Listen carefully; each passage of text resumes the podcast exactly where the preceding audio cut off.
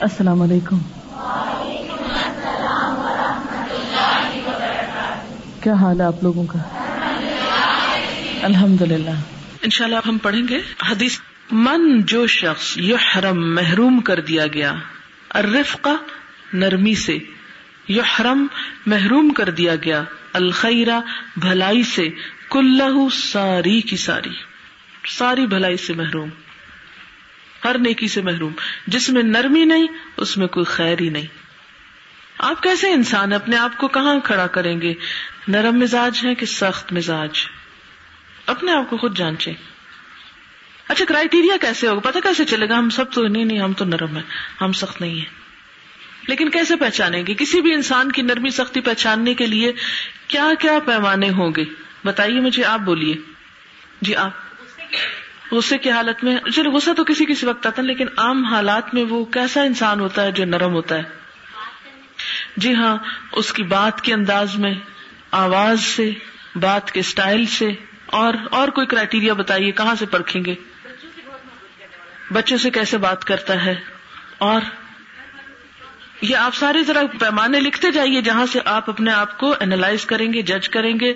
Tick mark کریں گے یا کاٹا لگائیں گے کہ آپ کہاں کھڑے ہیں۔ پھر وہ جیسے وہ آپ نے دیکھا نا، اردو ڈائجسٹ میں اکثر اپنی پرسنالٹی انالیس آتا ہے کہ اپنا امتحان لیجیے اپنا جائزہ لیجیے اور اس میں پھر کچھ صحیح لگانے ہوتے، کچھ غلط لگانے تو پھر اینڈ میں اگر آپ کے اتنے نمبر ہیں تو آپ ایسے انسان ہیں۔ تو بالکل ویسا ہی ایک معمہ اپنے لیے بنا لیجیے اور پھر خود ہی حل کر لیجیے سب سے پہلی بات کیا تھی کہ اس شخص کے بولنے کا انداز کیا ہے؟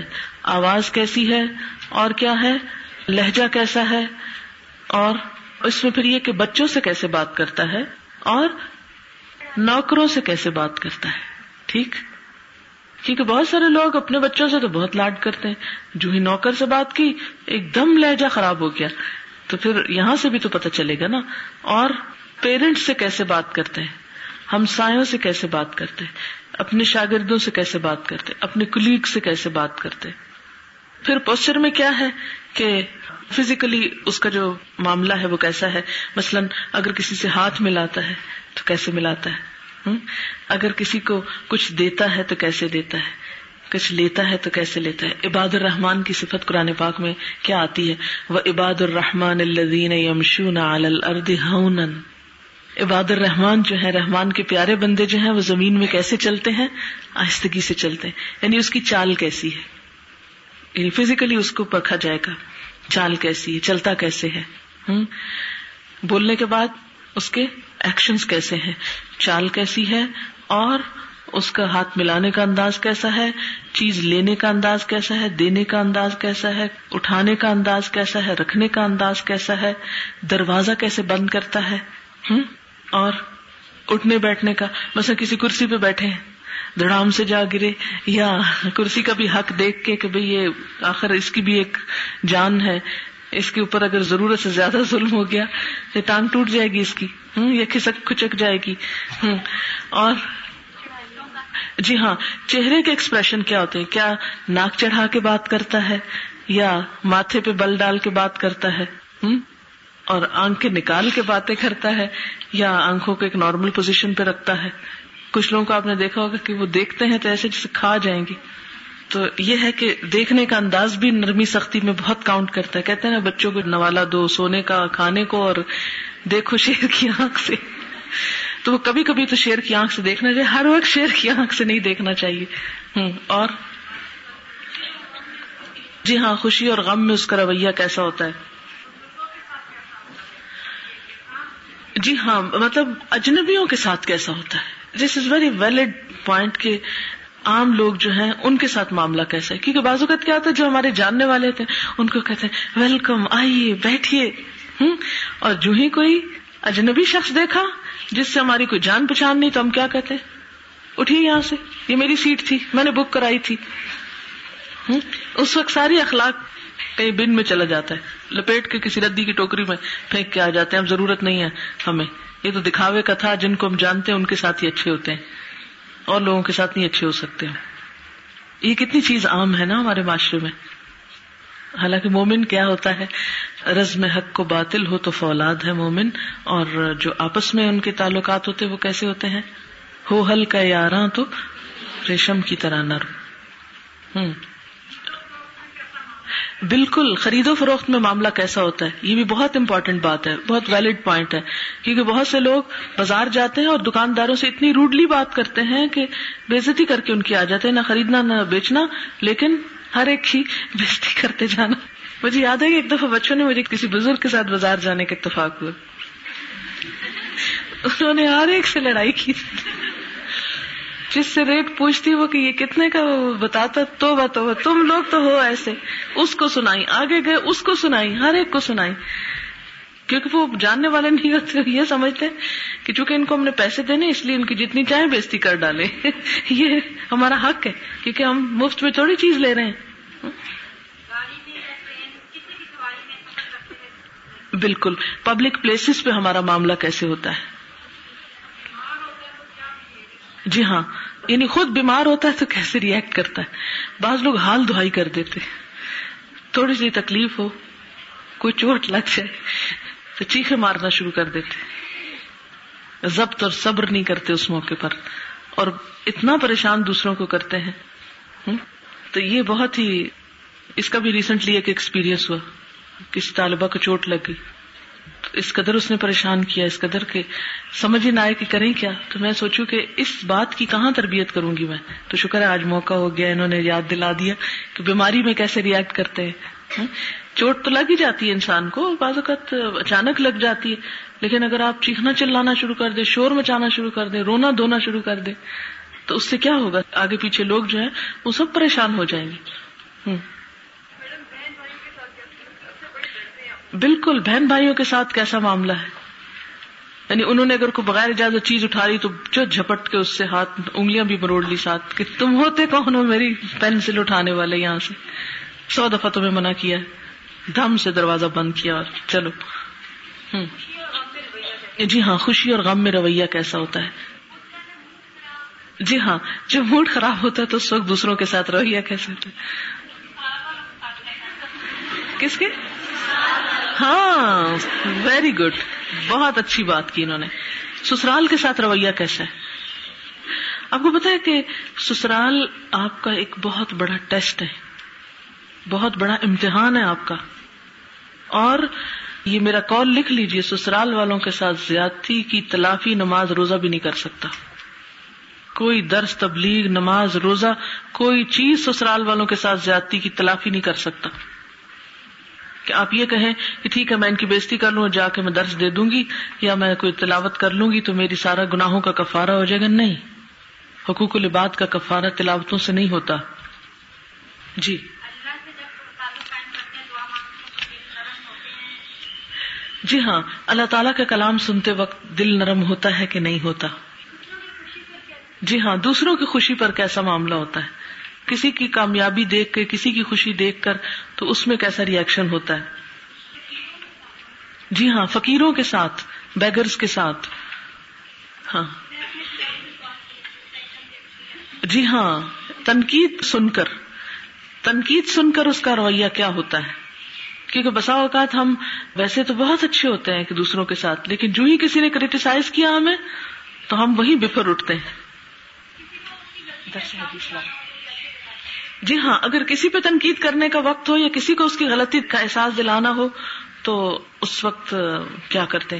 کل میرے ساتھ ایسے ہی معاملہ ہوا کہ کسی کو میں نے کچھ لکھنے کے لیے کہا، اس نے لکھا۔ لکھنے کے بعد جب میں نے اس کو پڑھا تو بہت سخت پریشانی ہوئی۔ اس میں ایسی باتیں تھی کہ جو نہیں لکھی ہونی چاہیے تھی۔ خیر، اب مجھے یہ سمجھ میں نہ آئے کہ میں اس کو کیسے سمجھاؤں کہ یہ باتیں غلط ہیں یا یہ درست نہیں لکھی گئی۔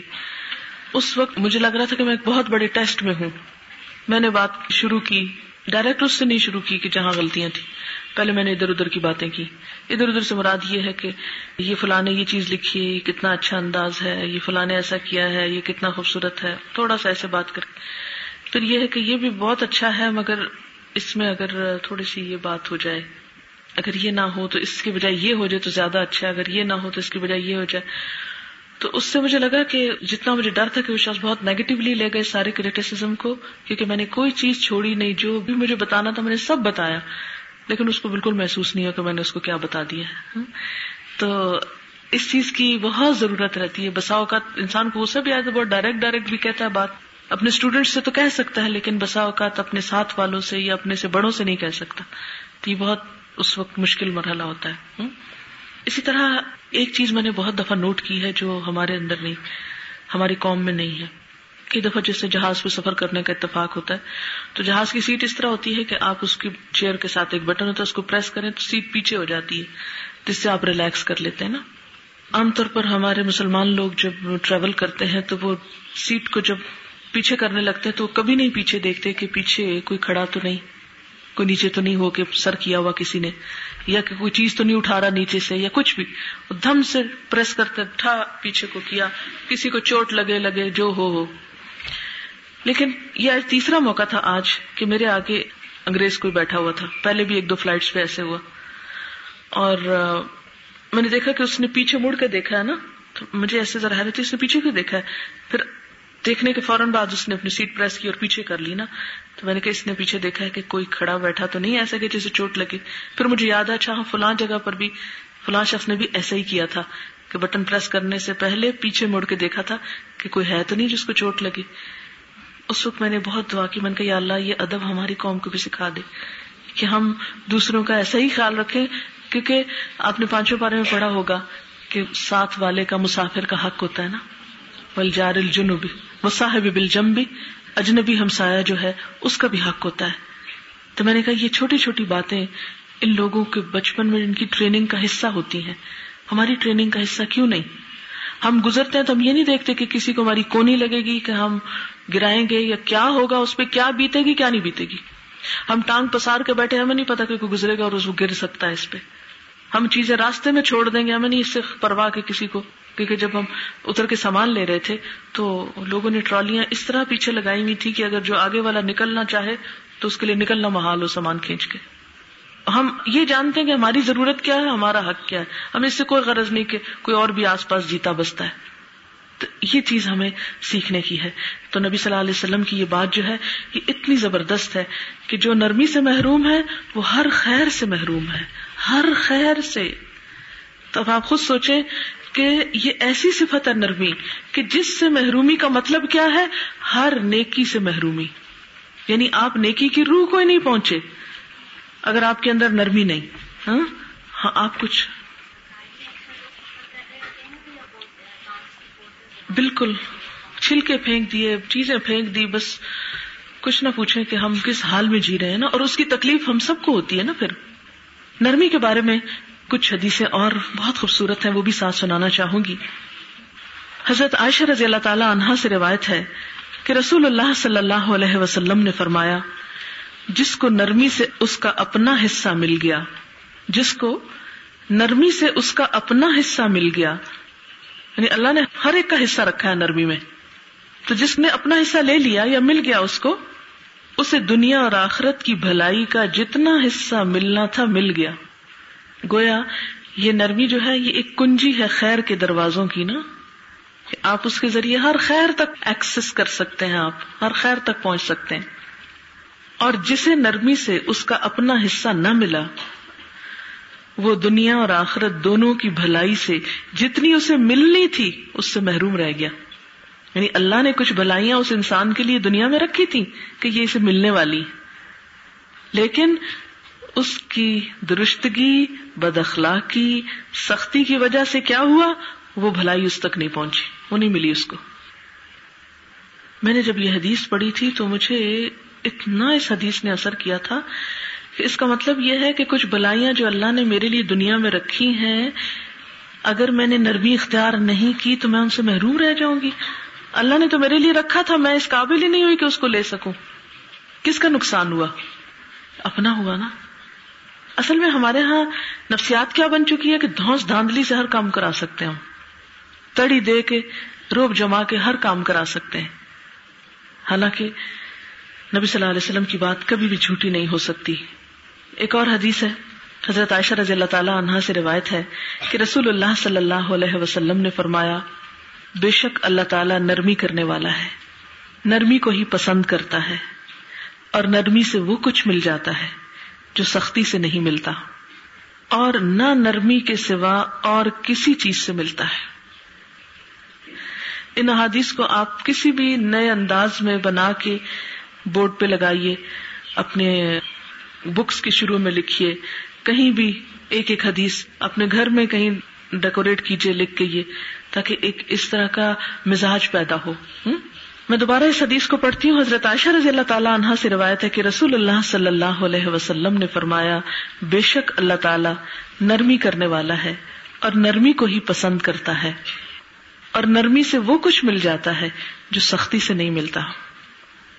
اور نہ نرمی کرنے کے سوا اور کسی بھی چیز سے ملتا ہے۔ یعنی کچھ چیزیں ایسی ہیں جو ملتی ہی صرف نرمی سے ہے کس سے ملتی ہیں؟ نرمی سے۔ اس کے سوا کسی چیز سے نہیں ملتی۔ ان کو لینے کا کوئی طریقہ ہی نہیں ہے اور۔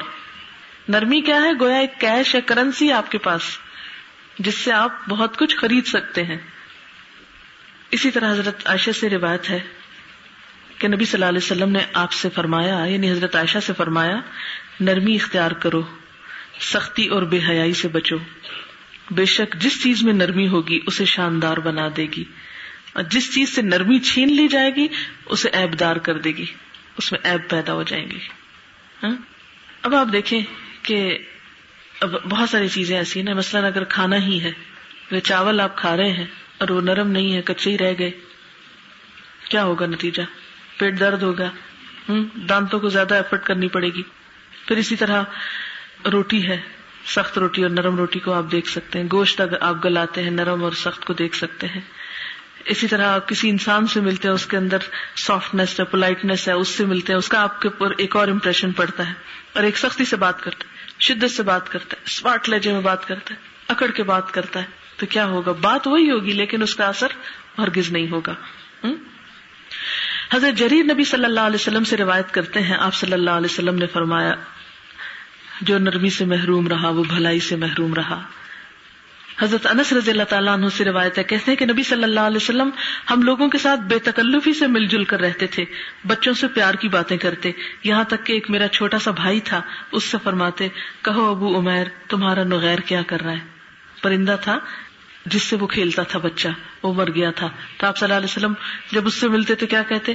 تمہارے پرندے کا کیا حال ہے؟ ہم؟ تو کبھی نہ کسی سے پوچھے۔ حضرت ابو حرار رضی اللہ تعالیٰ عنہ سے روایت ہے، کہتے ہیں کہ رسول اللہ صلی اللہ علیہ وسلم نے فرمایا، تم میں کامل ایمان والا شخص وہ ہے جس کے اخلاق اچھے ہوں۔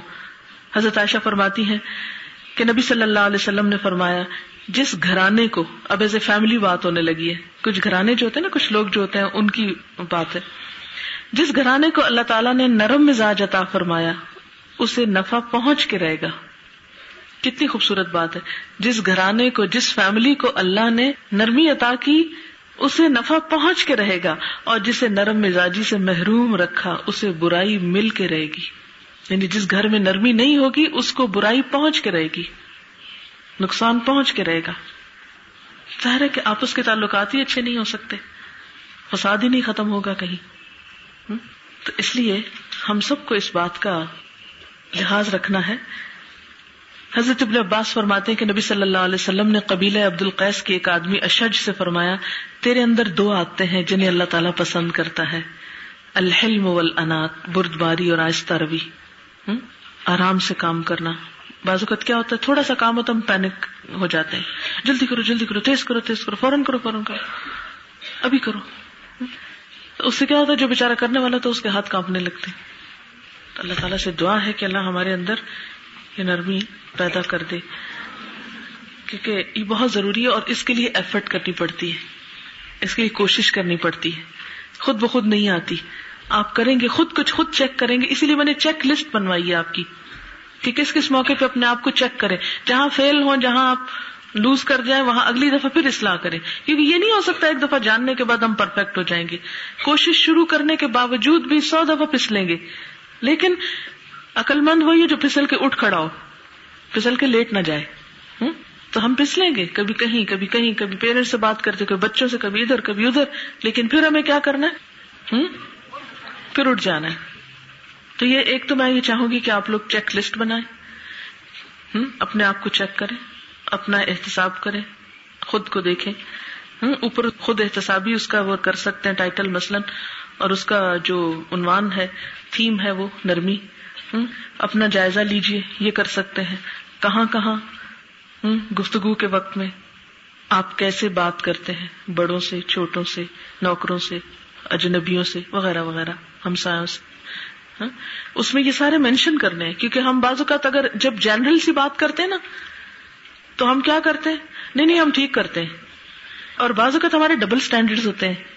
کچھ لوگوں سے تو ہم بہت اچھی طرح بات کرتے ہیں اور کچھ لوگوں سے ہم بالکل ہی کچھ اور بن جاتے ہیں۔ نہیں، مومن جو ہوتا ہے وہ دو رخا نہیں ہوتا۔ وہ ہر جگہ کوشش کرتا ہے کہ اچھی طرح بات کرے۔ تو ہمیں ہر جگہ چاہے کوئی ہمارے ساتھ اچھا کرے یا نہیں کرے۔ ہاں یہ الگ بات ہے کہ کچھ مواقع ایسے ہوتے ہیں کہ جہاں سختی کرنی پڑتی ہے نا۔ وہ بڑے ایکسپشنل کیسز ہوتے ہیں۔ اس کی رعایت اور گنجائش بھی ہے۔ نبی صلی اللہ علیہ وسلم نے بعض جگہوں پر سختی بھی کی۔ وہ آپ قرآن پاک میں پڑھیں گے۔ نبی صلی اللہ علیہ وسلم کے بارے میں آتا ہے، وما ارسلنا کا اللہ رحمت اللہ عالمین لیکن اس کے باوجود آپ نے کچھ مواقع پر ڈسپلن قائم کرنے کے لیے سختی بھی کی ہے لوگوں پر۔ نرمی کرنے کا مطلب یہ نہیں ہے کہ آپ ہر جگہ پر ایک ترنے والا ہو جائے کہ لوگ آپ کو نگلتے جائیں۔ ہاں سختی بھی جو کرنی ہے اس کو بھی وقار سے اور بہت ایسے انداز میں کہ آپ اپنے آپ کو ذلیل نہ کر لیں۔ کیونکہ حدیث میں آتا ہے کہ مومن ایسا کام نہ کرے کہ جس سے وہ اپنے آپ کو خود ذلیل کرے۔ ایسا کام نہیں کرنا چاہیے۔ اپنی عزت خود بھی سیلف اسٹیم یا سیلف ریسپیکٹ جو ہے وہ بھی بہت امپورٹینٹ ہے ہاں؟ لیکن عام جو ایک آپ کا رویہ ہے یا جو ایک اسٹائل ہے یا جو ایک انداز ہے یا جو ایک، تو اس کی چیک لسٹ بنانی۔ پھر کیا ہے؟ آواز، گفتگو۔ یعنی بات الگ ہے، آواز الگ ہے۔ آواز کا استعمال کہاں ہوتا ہے؟ کسی کو بلاتے وقت، قرآن پڑھتے وقت، پڑھاتے وقت۔ گفتگو کرتے وقت، وہاں انٹریکشن کرتے وقت کسی سے۔ تو اس وقت کرختگی تو نہیں آپ کے اندر ہاں؟ پھر اسی طرح لین دین کے وقت پھر کام کاج کرتے وقت۔ اچھا بعض لوگ کیا کرتے ہیں؟ چلتے ہیں تو شور مچاتے ہوئے، سیڑھیاں اترتے ہیں تو دڑام کرتے ہوئے۔ چیئر گسیٹیں گے، چیزیں پھینکیں گے، کتابیں پٹھائیں گے۔ یعنی وہ کہیں ہو تو یوں لگتا ہے جیسے ہر چیز بے چین ہو گئی ہے ہاں؟ تو وہ پورے ماحول میں پولوشن ہو جاتی ہے۔ ان چیزوں کو بھی ہم نے کنٹرول کرنا ہے۔ اور اس کو اپنی عادت کا ایک حصہ بنانا نا۔ اس کا یہ مطلب نہیں مریل چال چلنی ہے۔ لیکن اس کا یہ مطلب بھی نہیں کہ ہم پٹھائیں۔ ہمارا دین اعتدال کا دین ہے۔ اور ایک خوبصورت دین ہے۔ تو ان شاء اللہ تعالیٰ آپ اس مہینے کا یہ تھیم بنا لیں کہ نرم گفتگو، نرم معاملہ اور اس میں خود کو چیک کرتے رہنا ہے وقتاً فوقتاً۔ ٹھیک؟ کسی نے شعر لکھ کے بھیجا ہے؟ ایک بات کہی تھی، بہت تلخ اس نے بات تو یاد نہیں ہے، یاد ہے لہجہ اس کا۔ واقعی بعض اوقات ایسا ہوتا ہے کہ بات نہیں یاد ہوتی لیکن وہ لہجہ اور اسٹائل نہیں بھولتا۔ وہ تکلیف دیتا رہتا ہے۔ سوال ہے، جس کو نرمی سے اس کا اپنا حصہ مل گیا، اسے دنیا آخرت کی بھلائی کا جتنا حصہ ملنا تھا مل گیا۔ اس حدیث میں نرمی سے اس کا اپنا حصہ ملنے کا کیا مطلب ہے؟ یعنی وہ اس نے اپنے اندر عادت ڈال لی۔ یعنی وہ مطلوبہ مقدار کی نرمی اس کے اندر آ گئی۔ یعنی ایک اسٹینڈرڈ ہے نا نرمی کا کہ وہ اگر کسی انسان، اسی لیے میں نے چیک لسٹ دی ہے نا کہ آپ دیکھیں کہ آپ کو کتنا حصہ مل گیا اس میں سے، کتنے نمبر ملے آپ کو۔ تو جتنے مارکس آپ نے اس میں سے لیے، اگر وہ اپ ٹو دا اسٹینڈرڈ اگر آپ میں سے کسی نے کبھی ایسا کوئی سائیکولوجی میں طریقہ کار پڑھا ہو تو اس چیک لسٹ کے نمبر بھی لگائے جا سکتے ہیں۔ کہ جس کے اتنے سوالوں کے جواب ٹھیک ہوں گے، اس کے اتنے نمبر ہیں۔ ہر سوال کے اتنے نمبر ہیں اور اتنے نمبر والا جو ہے، اس کو مطلوبہ حصہ مل جائے گا۔ اور اگر اس سے کم نمبر ہے آپ کے، تو آپ کے پاس مطلوبہ حصہ نہیں ہے۔ آپ کو ابھی اور ایفرٹ کرنے کی ضرورت ہے۔ ہاں؟ اس طرح کا اگر چیک لسٹ یا وہ ٹیبل تیار ہو جائے، تو انشاءاللہ پھر آپ اپنے آپ کو دیکھ بھی سکتے ہیں۔ ایک اور چیز یہ ہے کہ ہم لوگ بسا اوقات جھوٹ بولنا تو چھوڑ دیتے ہیں، لیکن جھوٹ پہ عمل نہیں چھوڑتے۔ نبی صلی اللہ علیہ وسلم نے فرمایا تھا نا ملم یدا قول الزور والعمل به فليس لله حاجة ان يدع طعامه وشرابه جو شخص روزہ رکھ کے بھی جھوٹ بولنا اور جھوٹ پہ عمل کرنا نہ چھوڑے، اللہ تعالیٰ کو اس بات کی کوئی ضرورت نہیں کہ وہ اپنا کھانا پینا چھوڑے۔ تو اس سے کیا پتا چلتا ہے کہ ایک ہوتا ہے جھوٹی بات اور ایک ہوتا ہے جھوٹا عمل۔ جھوٹا عمل کیا ہے؟ مثلاً ہم ایک ٹیبل بنائے چیک لسٹ بنائے اور اس میں جھوٹی اینٹریاں کریں۔ تو یہ عمل زور ہوگا نا؟ اس سے مراد کیا ہے کہ ہم خود کو دھوکا دے رہے ہیں؟ حالانکہ ہم ہیں نہیں وہ، لیکن خود کو خود ہی پاس کر رہے ہیں۔ یہ ایسے کہ اگر آپ کا پیپر آپ کو چیک کرنے کے لیے کبھی دیا جائے، تو آپ اپنے آپ کو کتنے نمبر دیں گے؟ بہت سارے لوگ ہوں گے وہ پاس ہی کر دیں گے خود کو۔ تو یہ کیا ہوگا؟ عمل زور ہوگا نا؟ جھوٹا عمل ہوگا۔ آپ ہیں نہیں، لیکن آپ نے اپنے آپ کو پاس کر دیا۔ ہم عام روزمرہ زندگی میں خود کو پاس کرتے رہتے ہیں، حالانکہ ہم فیل ہوتے ہیں۔ اپنی غلطیاں نہیں دیکھ پاتے ہم نا۔ تو جس کو نرمی میں سے اپنا حصہ مل گیا یعنی مطلوبہ اسٹینڈرڈ اس نے حاصل کر لیا۔ اپ ٹو دا مارک ہو گیا۔ ٹھیک ہے نا؟ اوکے سبحان اللہ بحمد کا نشد اللہ اللہ اللہ انت نستخ کا و نتوب السلام علیکم و رحمۃ اللہ وبرکاتہ۔